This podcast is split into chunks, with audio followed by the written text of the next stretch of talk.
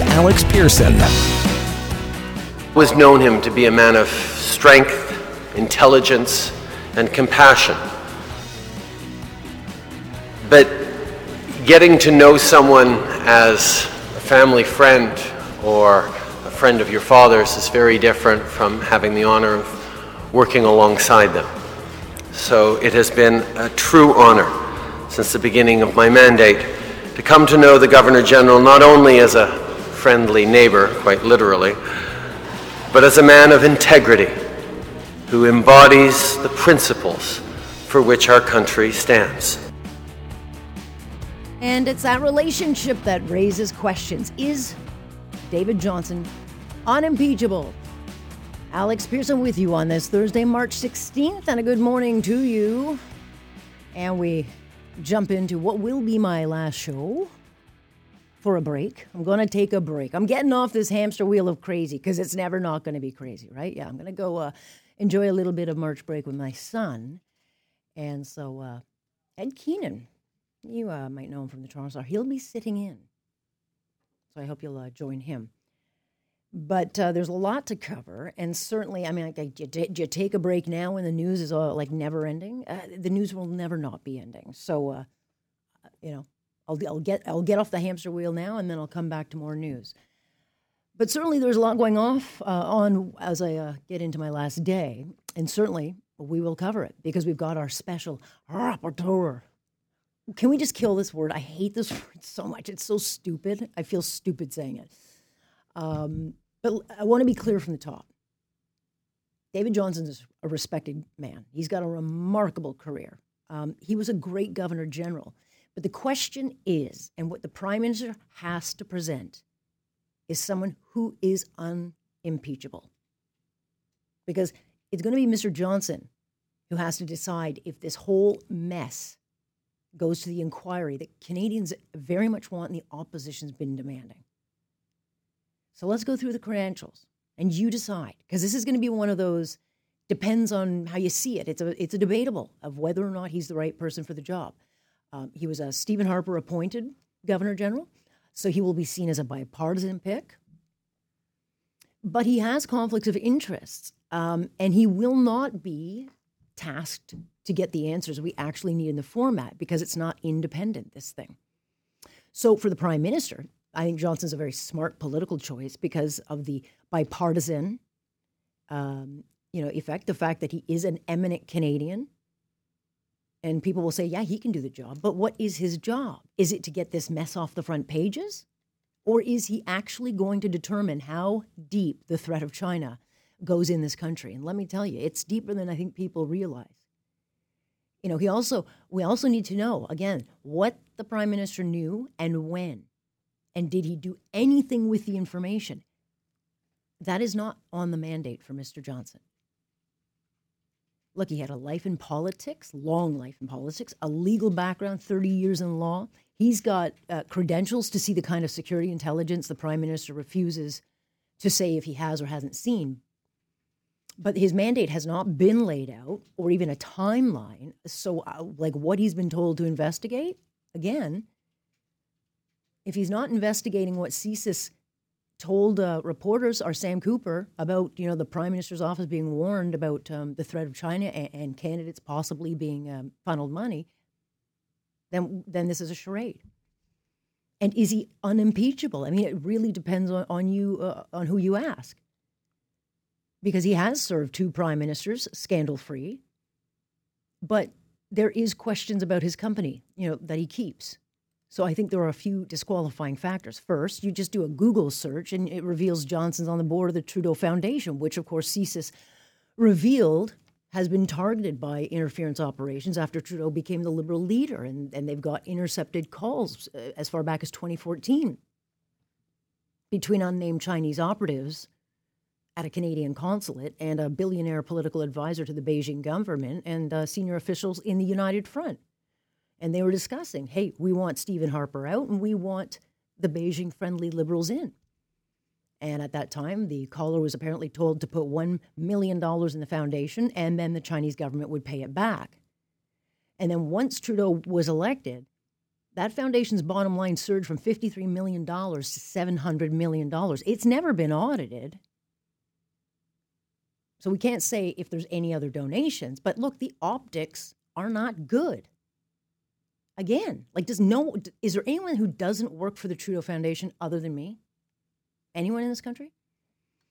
Terry Glavin, who will join me on the show at 11, uh, was certainly quick to quell excitement, reminding readers that Johnston has a fairly warm relationship with President Xi. He told President Xi how Beijing felt like home and was on this visit and you know that included a very joyous banquet with President Xi that happened at the very moment there was an imprisoned democracy activist Jinping Liu who's also a Nobel Peace Prize winner who died under heavy Chinese police guard so we've got our allies condemning the atrocity, and and there's Johnston posing for you know photographs at this party at uh, Xi's state guest house, shaking hands with a guy that just killed the killed the man. So, I mean, maybe Beijing will be happy with, with the choice of the rapporteur. But Terry Glavin was quick to point that out, among other things that he will explain. I mean, he does have experience in this area as an advisor to Brian uh, Mulroney, once upon a time, and certainly he worked for uh, Stephen Harper, uh, he defined the scope of an inquiry around the Oliphant Commission, which was the uh, whole Airbus scandal. That's how you would probably remember it. And they were looking into uh, allegations that uh, Mulroney took $2.1 million in kickbacks from a German lobbyist involved in the Airbus deal. So the question that needed to be answered was what did Mulroney get the cash for, and was it connected to Airbus? And the inquiry was prevented from asking that question because Dave Johnston made sure those questions weren't part of the framework. And as a former chief of staff points out, he appointed We Charities uh, Craig Kielburger to the debate commission and also allowed a CBC host that sued the Conservative Party to moderate an election debate. And look, there's also these stories you know, about uh, David Johnston's close, close friendship with Pierre and Margaret Trudeau, how their kids all played together, you know, when they were growing up, because of course they're neighbors. They've got cottages side by side, or very close by in the Laurentians. So they've got a very long relationship, which asks the question about impartiality. So, look, on first blush, Trudeau will be seen to have appointed an eminent Canadian. He is. And I thought at first, yes, smart political choice. But then you do the digging and you look beyond the, the governor general and you have to ask did Trudeau just appoint a very political person, maybe the perfect person to make sure the questions he doesn't want you know, asked to be answered? So I think it's a pretty sly move because he's brought in someone who is liked and respected. And because he was appointed by Harper, he is seen as bipartisan. And what does Pierre Poilievre do? Uh, he still has not yet uh, commented on this. He has not issued a statement. Like, what's he going to say about his old boss? So it's tricky. Melissa Lantsman's raised some questions, certainly about the uh, association with the Trudeau Foundation. But after three weeks of twisting himself into a pretzel with all these non answers, look, it was Trudeau's idea to go this route. Everyone else, including that, they all want an inquiry. He chose to go with the rapporteur and so he is absolutely obligated to pick someone absolutely unimpeachable. And as remarkable as Mr. Johnston is, there are close connections that will cast, you know, cast doubts for a lot of people. And that's the problem. It's about optics. Why couldn't they? Is there not one out of the 35 million people in this country? There's got to be one person who isn't connected to the Ottawa bubble or any of that incestuous world. And um, he will ultimately be the one who decides on an inquiry. Opposition wants it. The question is, will he? And it, it, this is how it should have gone from the start. But this whole thing has been muddied and politicized that I'm not sure we're ever going to get the clear answers. And there's already more stories breaking today. Globe and Mail reporting uh, pretty explosive CSIS reports of Chinese interference in Vancouver's uh, 2022 municipal election. And there was an operation to get Chinese operatives elected to advance China's interests. And, you know, Vancouver's Mayor Kennedy Stewart, who had questioned interference, was very critical of Beijing, but he lost that race and a Chinese Canadian was uh, chosen. So this is all levels, all parties, all politics, in this country. And we need to find out what's going on.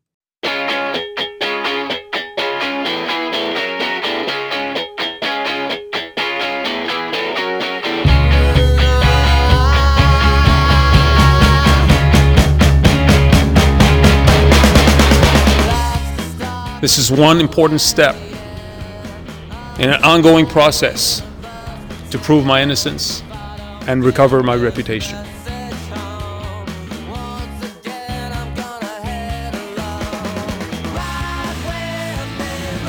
Is the voice of Major General Dany Fortin back in the day, trying to defend himself on allegations that uh, he insists did not happen. But he is suing the prime minister, we learn, uh, the defense chief, General uh, Wayne Eyre, former defense minister Harjit Sajjan, former health minister Patty Hajdu, clerk of the Privy Council, basically uh, several political aides.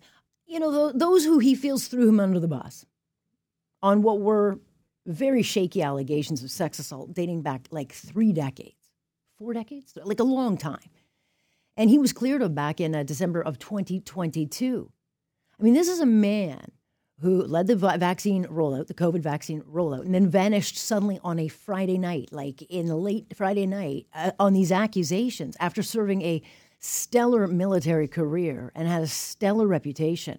And then, of course, that's all derailed, um, you know, by this allegation. And so his statement of claim um, talks about the fact that he, he, there was no due process, a shoddy police work, political interference, uh, the military looked into this and found nothing. So he wants justice. Abdalla Barqawi is a lawyer with Conway Litigation Counsel on record with this matter and joins us now. So good to have you. Thank you.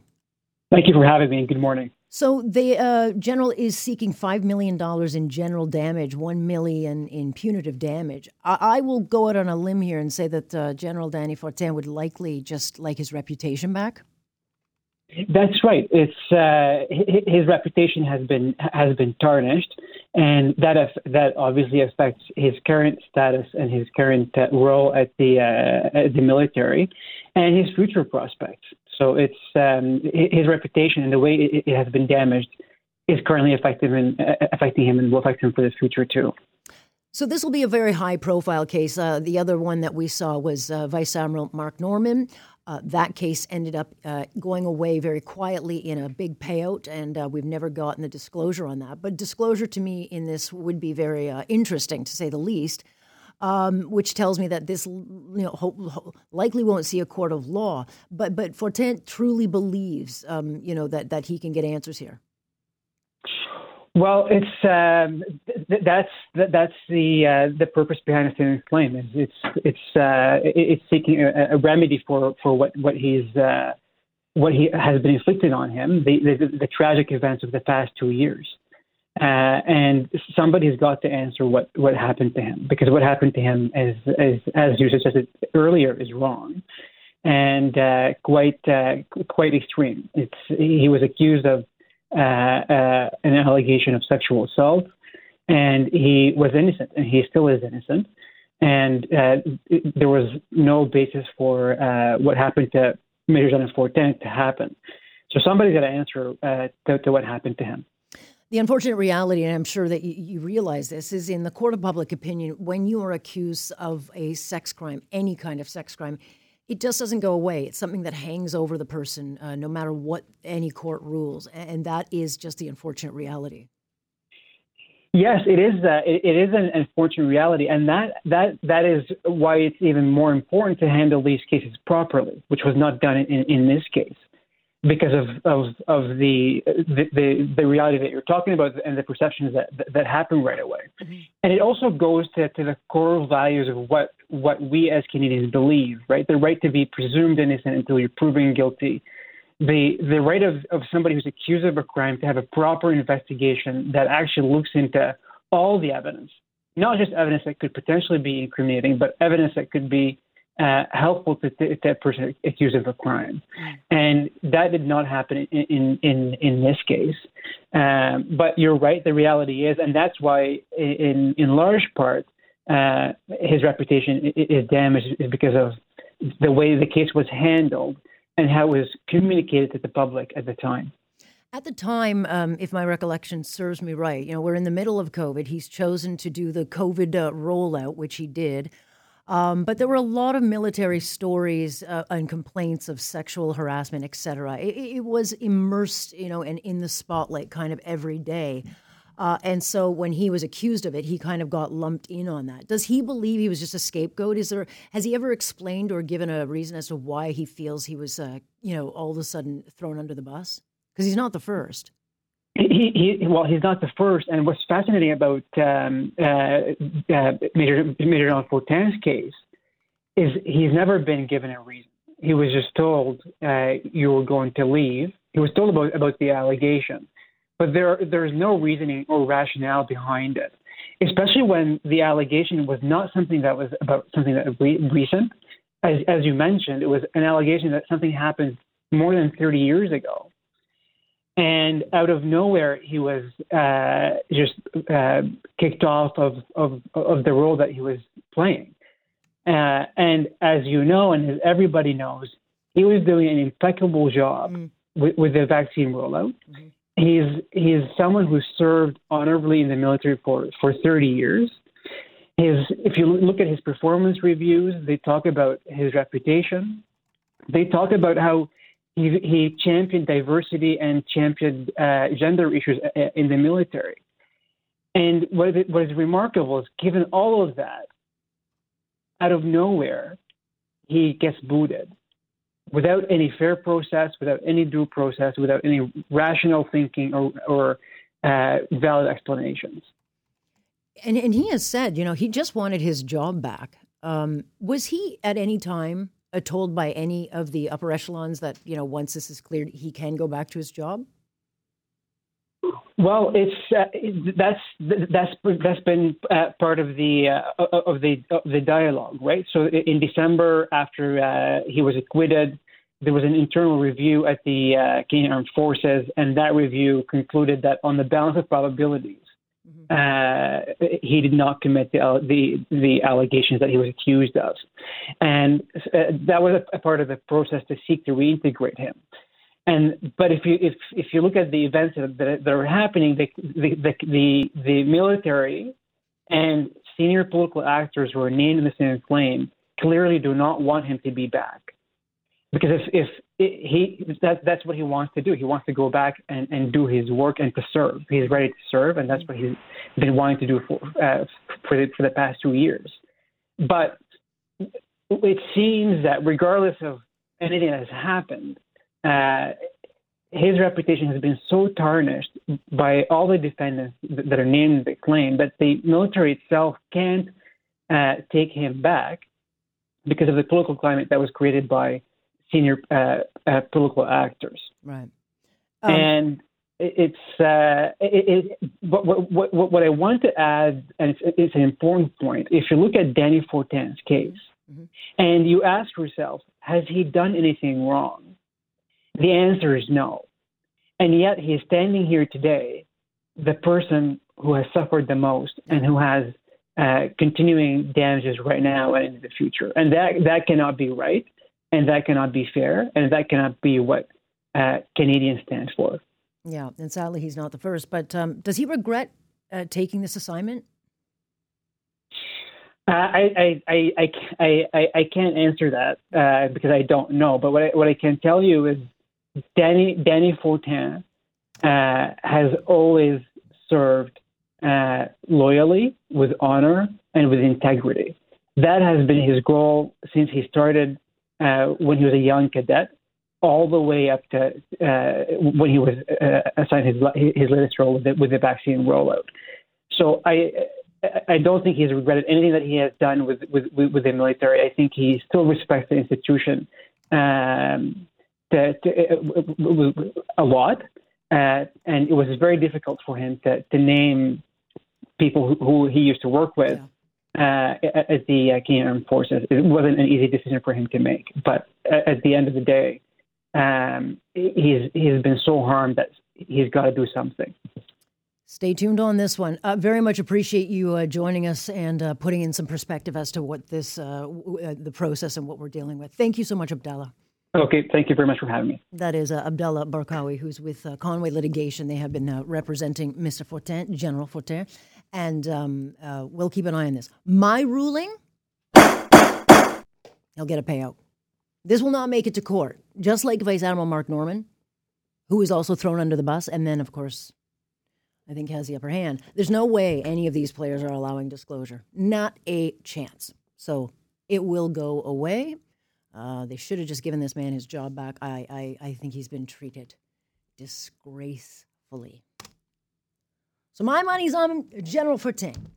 Stay tuned to that. This is Alex Pierson. Lots to talk about because, of course, remember when John Tory was the mayor, before he met the 31 year old, uh, he talked about housing. That was all his, you know, legacy was going to be about housing, housing, housing. And then his sudden exit came, and this by election to uh, find his replacement has really thrown, I guess, all of this housing stuff into question. The deputy mayor, Jennifer McKelvie, who is or was a Tory ally, came out um, Wednesday following a report that calls the plan to build 280,000 units over 10 years into question, that she is pushing to get the shovels in the ground ASAP.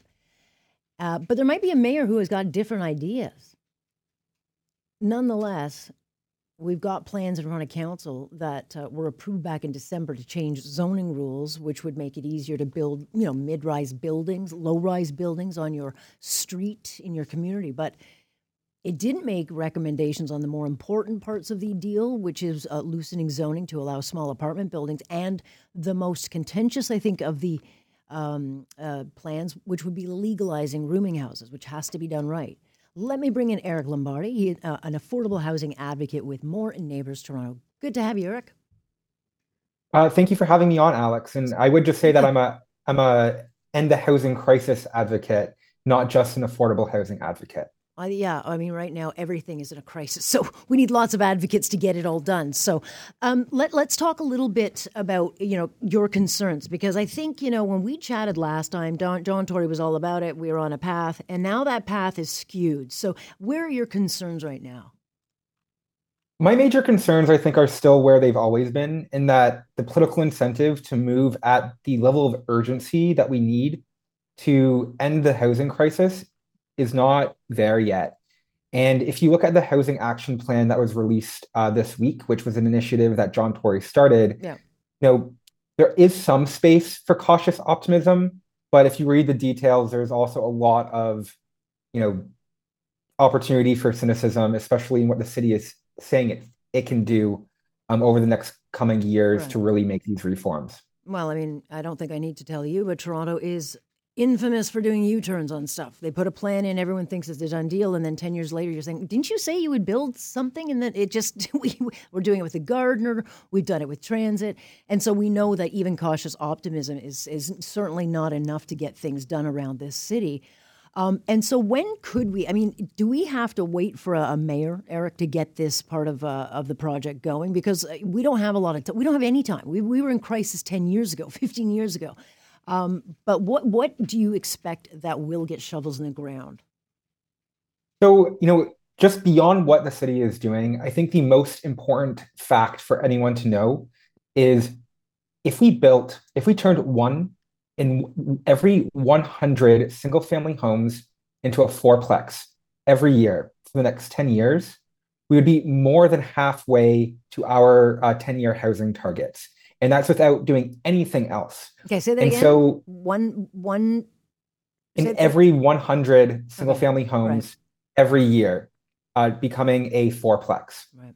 would add enough housing in the city to more than meet our housing goals by more than half. It would build more than 150,000 net new homes that would actually be large enough uh, for most families. Yeah, but there are there are other issues, especially when it comes to rooming houses. Um, they are always seen as very contentious. Everyone wants them until they come to your neighborhood and you're like, yeah, yeah, no, no, no, no, no, I don't want them here. So they have to be done right. Um, because otherwise, people you'll get no buy-in from people, and so part a part of the the strategy, I think, has to be giving clarity and uh, a lot of uh, you know understanding for people to get their heads around this. I agree with you, and I also think um, you know our civic leaders need to talk about who needs rooming houses and how we can also address those in other ways. Right. So a lot of rooming houses uh, in the city and a lot of the concerns around them are actually close to our colleges and universities, where you know they are not building an adequate enough amount of student housing.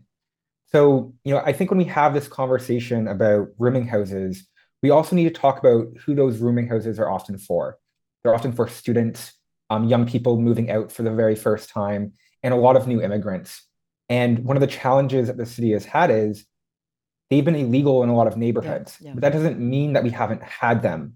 And therefore, the people who live in these uh, rooming houses are actually not given rights um, or even you know guarantees to adequate living conditions that should actually make all of us um, you know quite upset. And so the legalization of these is not about you know bringing you know tons of new rooming houses to every neighborhood. It's about giving protection to people, many of whom are living in living conditions that we just shouldn't accept. It's also about um, making sure that those who have them are running them properly, that they are abiding by the rules. I mean, we, have had fires just this week in rooming houses, and we know things Absolutely. can go wrong if there's no protections in place. But you also need it to make sure that the neighbors know, hey, eh, look, we've got one in our neighborhood. Uh, it's run very well. It's not been an issue. If you want buy-in in other neighborhoods, because if you get a rooming house that's run badly and becomes, you know, that eyesore on the block, people will continue to push back, and they are a very big part of getting housing uh, available to, to people who can't really afford to get into the market. Yeah, they're the most accessible form of market uh, housing mm-hmm. in the city. Um, and I think one of the things that we don't talk a lot about is, um, you know, I, I, wouldn't call them rooming house models, but co-living models, where people do share much nicer common facilities. And so part of legal, the legalization is actually about making the living conditions better in them and also making that form of living an option for a lot more people. Yeah. Um, and you know, I, I, think that is just one of many avenues that we need to be looking at if we meaningfully want to impact, um, you know, ending this crisis. Well, we have so many buildings that just sit waiting for zoning approvals or development or whatever. Um, you know, they just sit there unused. And I think if they're done properly, and I think if you turn older homes into them and they're run properly, they can they they would be part of the community. But there are areas, Eric, that you know will not want that. They don't want them in Etobicoke. They will not want them in uh, downtown Toronto, like up in the Forest Hill areas. Like there are, there's going to be the NIMBYs. Yeah, and I think that like you know culturally as a society, we need to look upon that type of attitude as the negative influence that it is, and something that is depriving people of their right to opportunity uh, in in the city. Um, you know, I think a lot of people do feel protected of their neighborhoods, and I, I think that's fair. I also think the development industry and planning and architects have a lot to answer for because for a lot of people, they've seen a lot of new development that has sanitized their their their communities and has not built places that are actually to a lot of people nice to be in. But that does not have to be true. And so I think we need to renew our focus on also you know the beauty of the pedestrian spaces that we're, we're building and focus less on you know the density or or heights um, or you know who might be able to access that type of building. And i think if we can get that social buy-in we'll be far on our way in the politics of of doing better on this too we're just not good at um, seeing the big picture. You know, I drove down, um, uh, you know, because I have to, because it's been around for 10 years, is the Eglinton line. I mean, they've been building it forever. And all the stations, Eric, every single station is a one story box. And I think, are you kidding me? You had the it's opportunity ridiculous. to build up. and you could have put all these people in places up above transit, and they didn't. There's not one. It is insanity that no it, one thought this. I mean, you know, we we've made these decisions like this for for decades, right? Um, and even you know, in in the Ontario Liberal era, um, where we had the growth center strategy, they were never actually intended to execute well. And I think in a lot of cases, you know, we, we've seen that growth pattern defi- defined in that time, even from the provincial level, mm-hmm. that has left a lot of people unsatisfied as well. I will give some credit to the, the city of Toronto and the current provincial government they are not going to make that same mistake on the Ontario line investment. And the vast majority yeah. of stations are being planned as, you know, higher density transit oriented communities. That's a good idea in 2023. Stay tuned, Eric. Thank you. Yes. Thanks. That's uh, Eric Lombardi, who's been fighting for this for a long time. But yeah, like honestly, you drive along that Eglinton Road. I mean, it is such, it is so obvious what needed to happen there. You could have put like five levels of how many apartments? It's just, and not one. It's just these little box and all this wasted space. We're not smart in the city of Toronto.